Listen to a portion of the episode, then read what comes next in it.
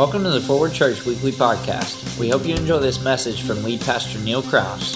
For more information about Forward, giving, or to request prayer, visit w w w dot forward church family dot com.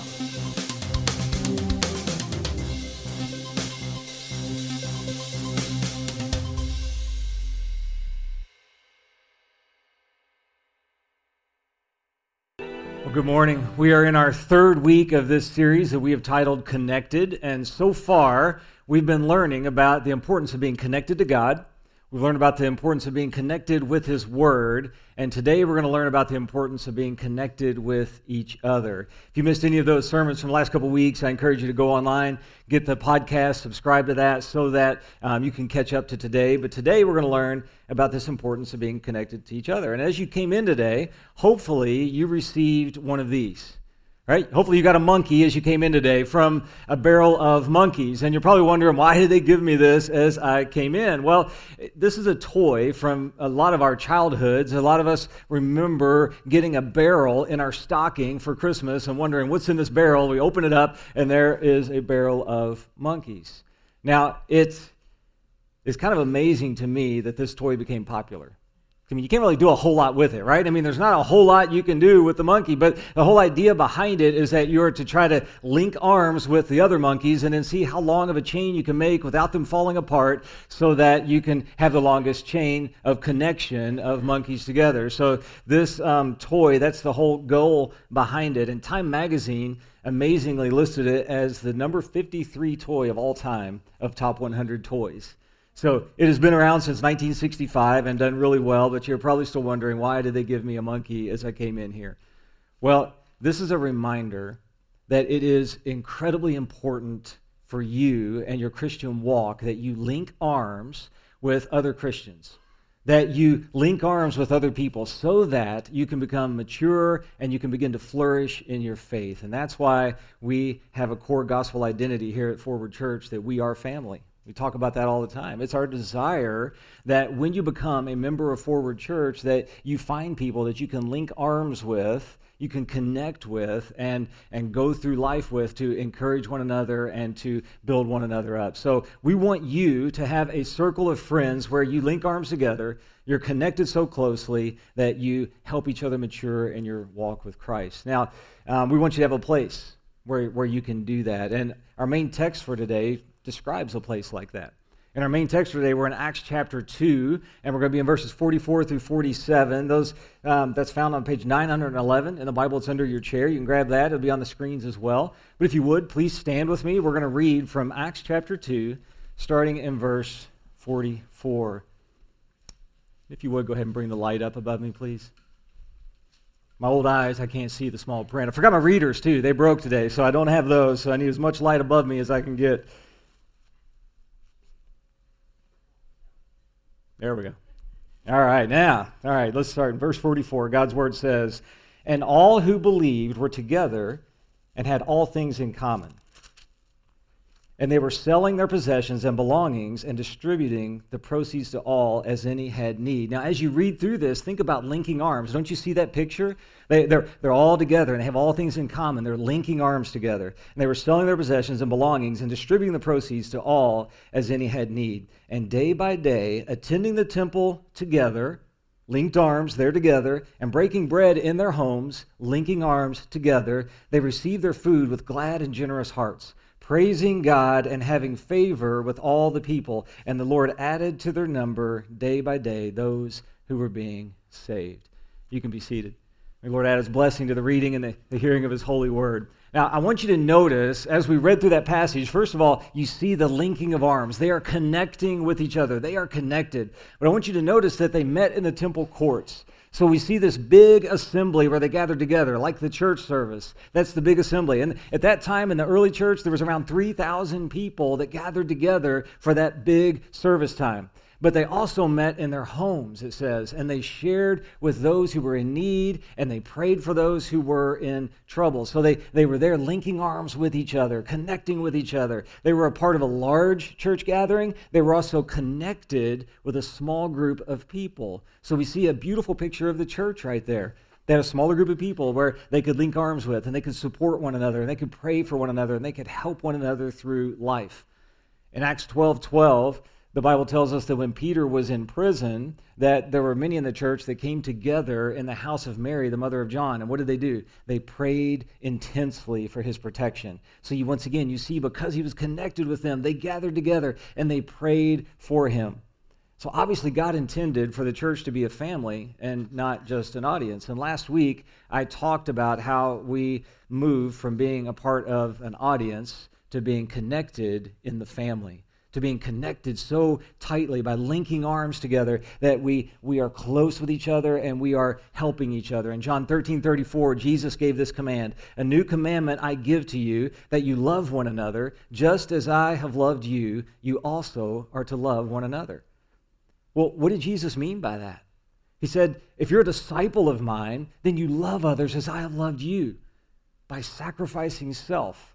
And when we truly love another, when we love someone else, we are looking out for their needs, not our own needs. We, we give up our selfish desires, we give up our selfish wants, and we stop thinking about me and what I want and what I'm driven by, and we think about others and how we can serve them and how we can how we can point them to God. You see, everything that Jesus did, with every relationship, he had a purpose.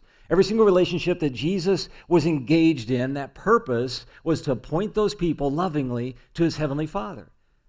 His purpose was never about himself. He says, you love everyone else that same way.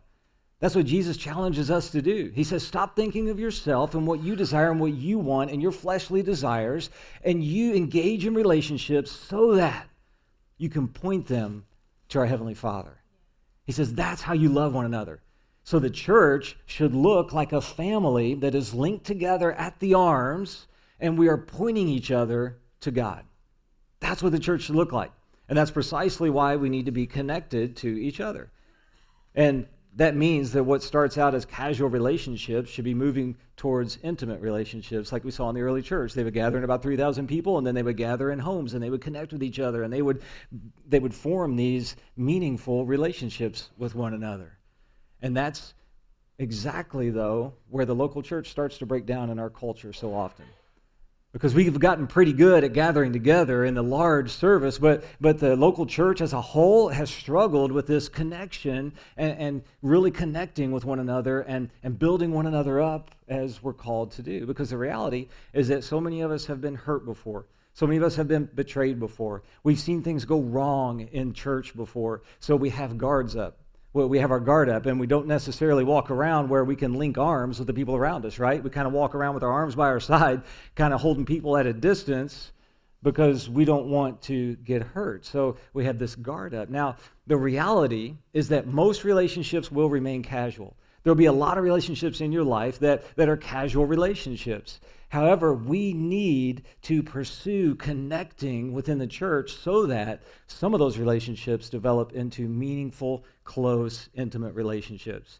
And what we have to understand is that those take time. They don't just happen right away. They take time, and we have to ask the Spirit to guide us and to bless us and to connect us with people that we can really have those intimate relationships with. So you can have a lot of casual relationships, but you can just have a few of those intimate ones, and those are the people that know just about everything about you, yet they still love you as Jesus loves you. Those are the people with what we call refrigerator rights, you know, where they can come into your house and they can feel comfortable making themselves a cup of coffee or opening up the refrigerator and, and making a sandwich, and, and those are intimate kinds of friends. So we have to ask ourselves, do I have anybody like that in my life? Good. Somebody said I do, I think, right? That's good. That's what we desire. That's what we want, is those deep, close connections with intimate relationships with people so that they can speak into our life. Because if we don't have that, we should have that. And that's what God is telling us. He designed you to need intimate relationships. Now, I'm not suggesting you become an open book to the whole church and try to have deep connections with everyone, because that would actually drive everyone from you. Right? If you just started opening up and sharing everything about your life, then everyone would kind of kind of back off and, and, and get away from you. So we don't want to do that. What I'm suggesting is that you begin to connect with others and let the Holy Spirit work through that relationship, through those connections that you're making, to draw you near to some people that he desires for you to connect with. You see, Jesus himself only had three really close in his inner circle. He took three that came in and were really in his inner circle and close with him, kind of that really close, intimate connection. Then there were twelve who were really close with him, if you count those. And then, then there's one hundred twenty that were really loyal to him to the end. So we see that there were these circles. He had the really intimate group of people. Then there was a little bit larger group of people. And then there was a big group of people that he was connected with. But there was only three that were super close connection with him.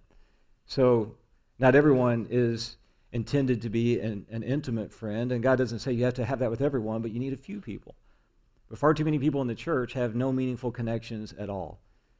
So we have to ask ourselves, if, if tragedy strikes in my life, if, if something happens, then I need to call somebody. Do I have that person that I can call no matter what time it is, and I know they're going to drop what they're doing, and they're going to rearrange their schedule, and they're going to be by my side?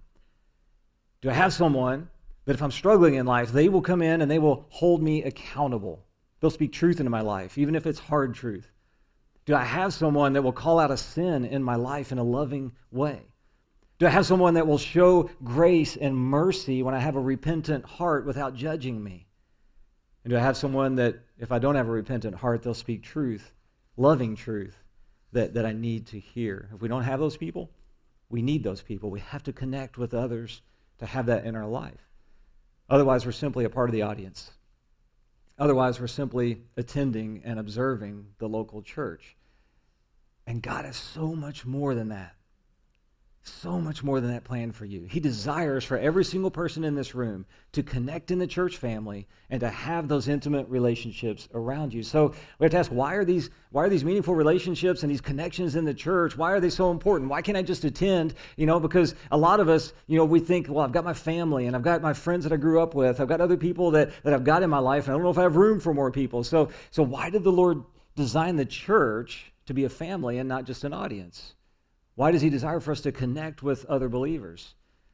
Because the reality is, in our culture, some of us think, well, I've got meaningful relationships in my family. I've got busy time. You know, I've got a lot of things going on, and it's hard for me to add something else. You know, I've got family members. I've got people from my childhood that are close friends that we do activities together all the time, and, and you feel comfortable with them, and you know that they would do about anything for you. So why should I connect in my church family? Well, first of all, the first reason why is I would say your church family will encourage you in your walk with the Lord.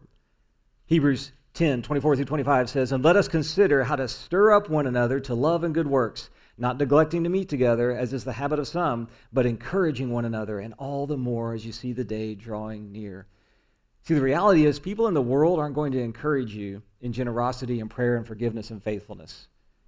The people in the world aren't going to see you in a situation in life as you're struggling with sin or temptation, and they're not going to say, you know, you probably need to, to be praying about that and going to God about that. You know, they're, they're not going to, if you're struggling with forgiving someone, people of the world are not going to say, you know, the best thing for you to do is forgive them. No, people of the world are going to say, yeah, you should be mad at them. Yeah, you should. You should just uh, totally do whatever to them and, and get back at them. But the people in the church are going to say, no, you need you need to forgive as Christ has forgiven you. And they're going to give you godly guidance. They're going to encourage you in your walk with the Lord. Now, your family, that's that's your family. The, the reality with your family is they might be godly and they might be pointing you towards things of, of the of the Word and of the Lord. But the reality is this: they're your family. So you might think, well, they have to say that because they're my family.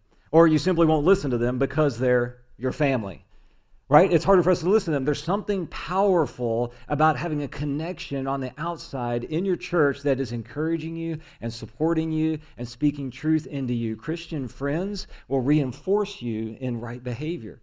If you think about it, kids, your parents can tell you all day long that you're headed down a dangerous path. Your parents can warn you that the, the, the direction you're going, that, that it's sinful and that you shouldn't be going that way. And you'll just pretty much say, you know what, my parents just don't understand me. You just don't get it. And you won't really listen to what your parents say. However, when a close connection at church, someone who's in an accountability group with you, someone who you has developed trust with you and has been speaking into you and pointing you towards the gospel, when that person speaks to that very same behavior, you're more likely to listen and correct that behavior. Husbands and wives, when your spouse continually tells you of an area in your life, a sin in your life that they're pointing out, you're going to think, why are you nagging me?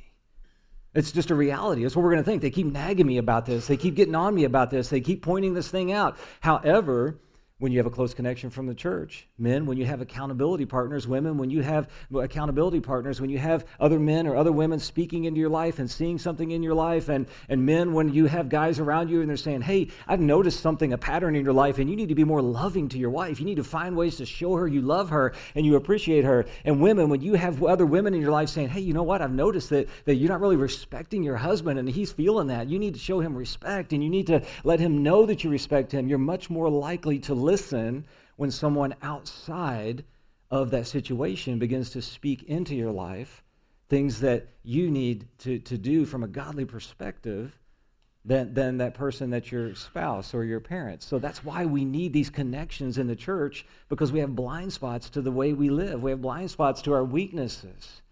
That's why Proverbs twenty-seven seventeen says, iron sharpens iron, and one man sharpens another.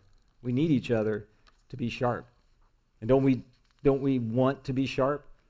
And the reality is sometimes sparks will fly. As you rub iron against iron to, to sharpen it, sparks fly. And there's going to be times we have to speak hard truths and sparks will fly. You won't like hearing what someone's speaking into you when you have sin in your life. You just won't like it. You're going to get aggravated. You're going to be frustrated. But when you know that person loves you and they're speaking that truth out of love, they're speaking the gospel over your life, then you will, you will get a sharper focus. And you'll have a sharper life, and you'll gain a sharper walk with the Lord when you have people like that to sharpen you. Another reason to be linked together in connection is this. Church family will pray for you when you face trials. Those you're connected to in the church family, they're going to pray for you when you face trials, and we all need people praying for us.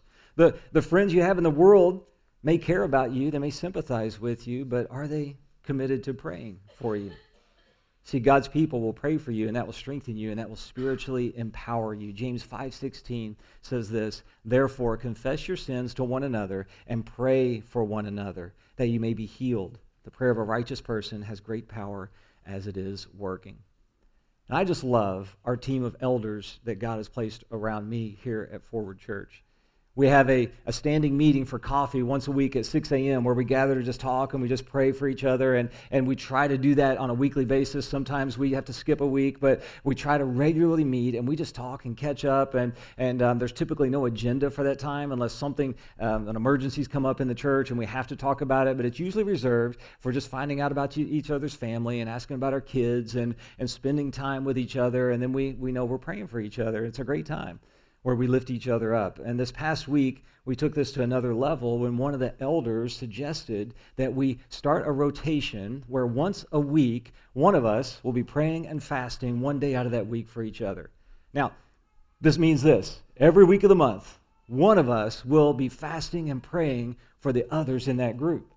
Now, do you think any of us said, No, no thanks. I don't really need your prayers. You know, I, I don't want you to fast for me. I don't want you to pray on my behalf, on behalf of my kids and, and the, the issues that I'm going through. No.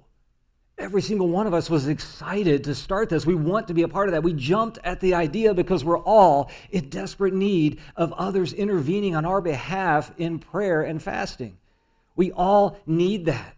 And I have to tell you, I'm so excited to know that these guys will be doing that for me, to know that once a week there's somebody praying and fasting and praying for me and my situation and my family and my kids and my wife and my marriage and the ministry that I'm a part of. And I've got people close to me that care enough about me that are going to be praying and fasting on a weekly basis for me. And I would guess that you crave that same kind of connection.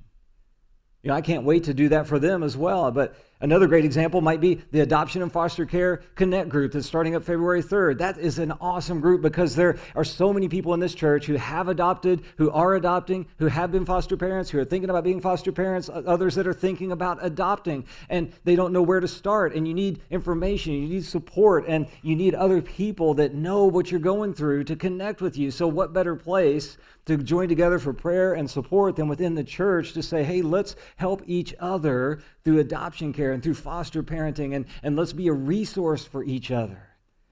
You think about it. Think about how that group is going to, to grow and to help each other and to nurture each other, and how when one of them contacts the rest of the group and says, hey, would you pray for me because of this situation with this child, they're going to be praying. They're going to be connecting with one another and supporting one another as God calls us to do. The reality is, no matter what the scenario is, there's going to come a time in your life where you're desperately going to need the prayers of a righteous person, where you're desperately going to need others interceding on your behalf before the throne of our Heavenly Father. And it's being connected with others in the church that gives us that. And being connected with others in the church also gives us accountability when we sin. Because the reality is every one of us sins. Now, as Christians, we're being sanctified, which means we're we're overcoming sin, and, and we're justified, which means it's just as if we've never sinned before Almighty God because of what Jesus has done for us. But this process of sanctification takes time. It doesn't mean that we never sin again. It means that we're trying to become more holy by the power of the Holy Spirit. We're looking more like Jesus, but the reality is we're still daily going to struggle with sin. So we've got to have people in our life that help hold us accountable and help us when we sin. So Matthew eighteen fifteen says, if your brother sins against you, go and tell him his fault between you and him alone. If he listens to you, you have gained your brother. So as Christians, if your language starts to slip and you're talking in ways that you shouldn't talk, you're gossiping, or, or your attitude starts to get sour, or, or you're doing things that's endangering your marriage, your values are starting to erode, and you're, you're listening to culture more than you're listening to the Bible and following God, Christian friends will be there to discern that. God will give them discernment because they're in your life, and they will lovingly confront that. And it's when we have close connections in the church that we're able to have strength around us to overcome those sinful desires. And those people will hopefully address that in a loving way. Galatians six one reminds us, brothers, if anyone is caught in any transgression, you who are spiritual should restore him in a spirit of gentleness. Keep watch on yourself, lest you too be tempted. You see, worldly friends, they won't do that. Most casual friends, Christian friends, they, they won't do that. Because they won't feel that they have that close enough connection. They'll think, well, it's none of my business. I can't talk to them about that, what I see going on in their life, because, because I'm just not there. It's not, it's not my place to do that. But when we have close connections with a few people, then those people can speak into our life in a loving and gentle way. And by the guidance of the power of the Holy Spirit, they can find the courage to confront you when you're wrong. And it's never an easy thing to do. It's never a thing that any of us likes to do, but when there's trust within a relationship, when there is gentleness on display, and if there are repentant hearts, then we see restoration happen and the church work the way it's supposed to work. And it really only happens when we're connected to each other in loving relationships. If you're hanging out on the fringes, if you're keeping yourself isolated, if you're trying to just hide the sin that's in your life and, and stay on the, the outskirts of, of what's going on and not connect with people around you, and, and you don't have trust that's been formed, then there's really no real connection. And then when someone confronts a sin in your life that they see, then you're just going to feel judged by them, and then you're going to leave. And what will happen is if you will remain in that sinful pattern, you're going to go to another church, and you're going to stay on the outskirts, you're going to stay on the fringes, someone's going to see a sin in your life, they're going to approach you and share that they see it, and you're going to get frustrated, you're going to feel judged, and you're going to leave. And you're going to go to another church, and the pattern will repeat, and it will repeat, and it will repeat. And that's why we see so many people leaving churches, going to other churches, going to another place. That's one of the reasons. Because we don't fully connect with others. We don't have those people in our life that hold us accountable, that can see the sin before it becomes full-blown sin, that can see the temptations we're facing, and that can help us and encourage us and speak into our life, and that we have repentant hearts so that we can grow and get healthy. But if you're deeply connected, then Christian friends will forgive you and they will restore you when you repent of that sin. That's how God's designed us, to forgive and to restore when there's repentance. And true repentance, it means that you understand that your, your actions grieve God. That's what true repentance is. I know that, that my sin grieves God, and I'm grieved because of that. I'm grieved because God is grieved, not because I got caught. There's a huge difference. So often we're sorry for our sin because we got caught in our sin. And people know about it now, so yeah, I'm sorry. But then we go back to that pattern. We go back to that sin because we're not truly repentant. So there's a huge difference between repentance and I'm sorry.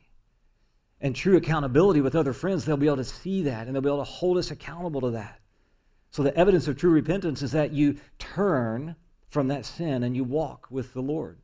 You no longer entertain that sinful desire. Sure, it might tempt you from time to time, but you got these people around you to say, hey, I see you I see you starting to, to get in that pattern again. And they can say, you've got to guard that and watch that. And a repentant heart will say, you're so right. I'm wrong. I want to be over here. And they will help you and they will guide you to be where you need to be. And then you no longer live that way. That's true repentance.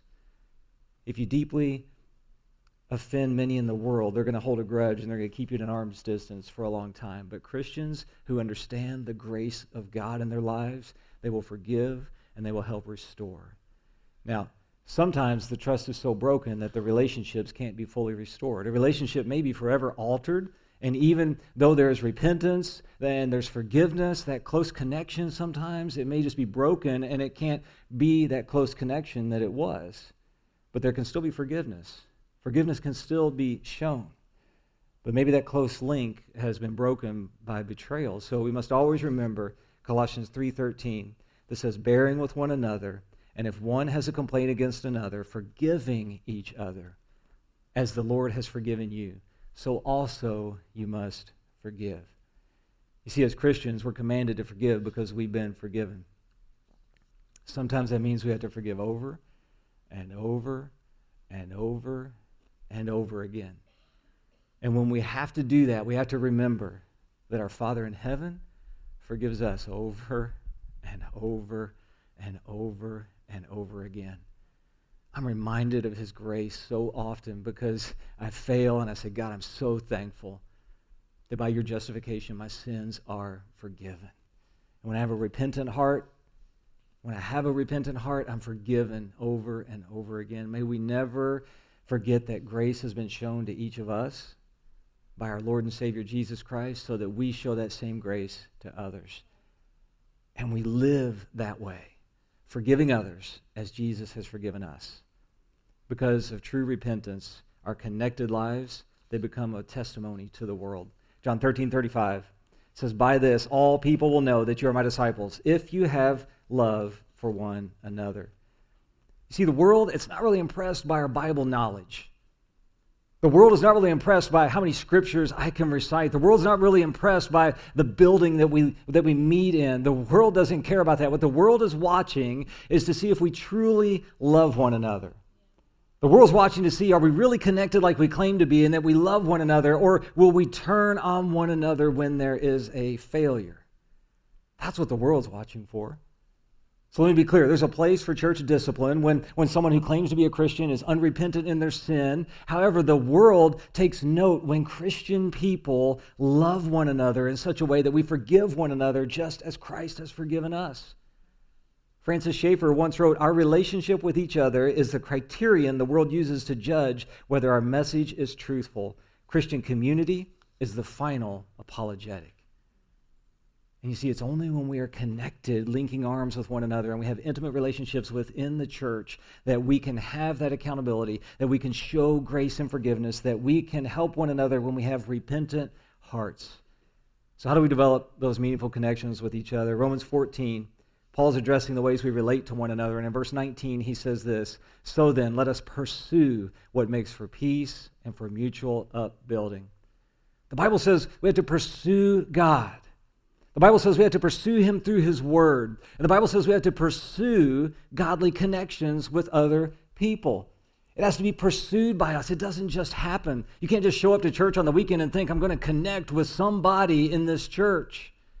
He says you got to pursue it. You got to pursue what makes for peace. You got to pursue what makes for mutual upbuilding. What that means, you got to pursue connecting with other godly people. It's a pursuit, and then a pursuit means we don't just sit back, we take offensive action because it doesn't happen automatically. If I take a barrel of monkeys and I dump it out on the floor, they're not just all automatically connected. I have to take one, and I have to take action, and I have to start connecting them, and I have to pursue, trying to make the longest link that I can. Same is true in our relationships in life, but what we do is we we fail to develop those meaningful connections because of our fears. And so often we we fear rejection, right? We fear that we're going to be rejected if we put ourselves out there with somebody and, and really let them know who we are. We we fear overcommitment because we're already committed really with a lot of different things. We've got a lot of time commitments, so how am I going to fit something else into my life with a small group of men or women? How am I going to do that? And sometimes our greatest fear is the fear of being outside of our comfort zone. right? We don't want to get outside of our comfort zone. We're comfortable in our life, and we don't really want somebody else poking and prodding and finding out what's going on really deep down inside. I mean, you think you, you think about that. We we we we fear that close connection because we're listening to lies that we're going to be judged, that people won't understand us. But the positive results of meaningful relationships are well worth the risk. When we connect with others in godly relationships, listen, we all struggle with connecting well with others. We all do, whether whether you're an outgoing personality or whether you are a, a kind of a shy personality, we still struggle with connecting in those deep relationships. A lot of us end up having just a lot of those superficial relationships, and we have a lot of friends, but we don't have those close, intimate ones. So I want to give you some practical ways. Some practical ways to begin the process of connecting with others within the church in a way that will lead to those meaningful relationships that we desire. And the first way is to sign up for a Connect group that will begin meeting on February third, right after the service. That's one easy, quick step that you can take. It's a six-week commitment. You will meet with others. You will get to know others. You'll be studying the Bible with others, and you will hopefully be praying for others and see what God does. See if he connects you with someone in that group. Now, it takes time, so don't expect that you're all of a sudden going to have that intimate relationship after six weeks. It takes a commitment. It takes pursuing those kind of relationships. If you can't do Connect groups on Sunday after church, sign up for a discipleship group. They meet on, women's meet on Tuesdays and Wednesdays. There's men's meeting throughout the week. There's, there's other women's groups meeting throughout the week. So sign up for a discipleship group and get together with some other people studying God's Word together. They meet pretty much year-round with short breaks in between, but they're another great way to connect. Sign up to serve on a volunteer team. I guarantee you that when you begin serving together, you will connect with others and you'll start to build relationships. When you're in one of those groups, speak up when someone asks for prayer requests. And just simply say something like, hey, would you please pray for me? I've got a doctor's appointment this week. I'm a little bit nervous about it. Guess what? You just made a connection with everyone else in that group because next week those people are going to come to you and they're going to say, hey, how'd, how'd that doctor's appointment go? You got something real to start talking about. Walls start to come down. You start to make connections. How about this? Get here early before church. I know I'm pushing it, right? Well, if you show up early before church and you get a cup of coffee and you see someone sitting on the couch by themselves, walk over and talk to them. Connect. Or stay late after church. Stand out there in the atrium. Look for somebody that's off to the side, doesn't have anybody talking to them. Walk over and connect with them. It takes us pursuing connection in order to find connection. How about this? Visit with someone who's sick. Let them know you're praying for them. Visit them often. Send them notes. Connect with other people. Approach people who attend this church, who live in your neighborhood, and say, hey, you know what? We should have a block party, or we should have a, a cookout at our house and invite some of our neighbors, and you'll start to connect with people that go to church and live in your same neighborhood. How about writing an, encourage, an encouraging note or a text and just sending it to someone that you know? How about congratulating someone on some kind of victory you know they just had? Hey, congratulations on that promotion. You're just making the little connections that end up building and growing into friendships. It's got to start somewhere. At the very least, how about this? Get to know the person that you sit near every weekend at church. I can pretty much know where everybody's going to sit just about every weekend because we sit in about the same area. But if I were to quiz you on the people that sit in the row in front of you and behind you and are about ten feet from you, how many of you would know all the names? We might be a little bit embarrassed to say that we don't. And that's okay. Don't be shamed by that. That's just a reality of the kind of world that we live in. We we we want privacy and we want connection, but we're afraid to make the connection. And it's hard to make it in a in an environment like this. So we've got to pursue connection. And we have to be on the offensive with it, not on the defensive. Because too often we will sit defensively and we'll, we'll come in and we'll sit by ourselves off to the side, or we'll be off in the corner and, and defensively wonder, you know, I wonder if somebody will come and they will approach me today. God says, no, don't be defensive about it. You be on the offensive and you go pursue connection with someone else. He says, you pursue that and I will give you that connection that you desire. Because when you do, over time, you're going to find friends that will encourage you in your walk with the Lord. You're going to connect with people that will pray for you when you face trials. You're going to connect with people that will hold you accountable when you sin. And you're going to connect with people that will forgive you and restore you when you repent. And together, you will become a shining testimony to the Word, to the gospel of Jesus Christ, when you begin to live that way. Now, I'm going to ask our elders to come up on stage now because I want to illustrate this for you with a visual as we close. And these four men, they've been in my life for several years now. They've been here since the beginning of Forward Church. And over the last two years, they've been serving as elders. And we've met regularly. We've developed connections with each other. And we're still in process, just like any relational connections are. We're, we're, we're getting to know each other better. Some of our relationships within our group are more intimate than others, but, but we're growing in our relationship with each other. But these guys represent what I've just been talking about and what God desires for you to have in your life. And I'm going to ask them in just a moment. We're waiting on Kenny. I think he's back there teaching the Propel middle class, but I'm going to ask them in just a moment to, to give an illustration here of, of what it looks like when you're truly connected with others.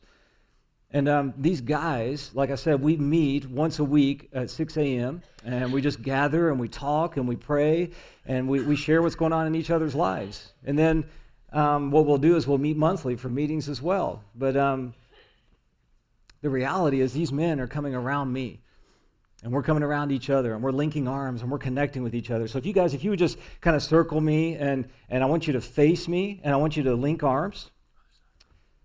You, yeah, you can come on in. Just come on in and link arms. Now, now you guys can see um, they're kind of close, right? This is this is a little bit awkward right now, but but they're up in my space. And these guys, though, I know that they love me. But the reality is, if I want to try to hide from them, every direction I turn, I got one of them in my face, and I can't get away from them, right? So this is what God is saying we need in our life. We need a group of men, men. to come around us. Women, you need a group of women to come around you that will link arms and that will get in your face and that will know your business. You see, I can't really hide from them, can I? If I try to if I try to move to the side and get off track, they're they're right there. I'm bumping into them. I can't get away from them. It would take some force for me to get out of this circle. And I know that they love me, so they're keeping me where I need to be. I mean, if you would look out, you know, face outwards now and link arms. And I, I want you to get this visual as well. Once again, they're close to me. They're right here. They're up on me. But guess what? If you try to come at me, look what you got to get through. When temptation tries to come at me, Satan tries to shoot arrows at me to get me to fall, guess what he's got to go through? He's got to go through these men, and I'm pretty happy that I've got them around me. Somebody in this world wants to get at me, guess who's guess who's protecting me? I've got a great group of protectors around me. This is like a fortress, a mighty fortress that God has given me to protect me, to surround me, to help me, to encourage me. They speak into my life. If I start to get off track, they keep me on track. But guess what? If I'm unrepentant, if I'm just belligerent in my life and I say, no, I'm going to go this direction, I'm going to keep doing what I'm doing, then, then they're commanded by Scripture to unlink arms. Go ahead and unlink your arms. And it might take a little bit of hurt and frustration, but I can push my way out and I can get away from them and I can get over here and get isolated and be private in my life and do what I want to do. But guess what? I no longer have accountability. I no longer have people that are close around me and know everything about me.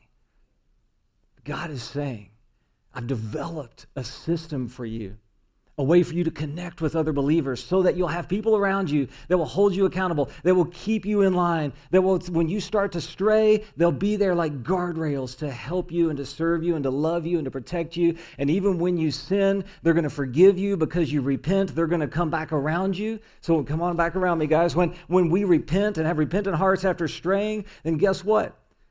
They love me enough that they're going to come back around me and they can carry me. I'm not going to have you carry me right now, but they could carry me if they wanted to. These four guys could pick me up pretty easily and carry me for a while when I need to be carried.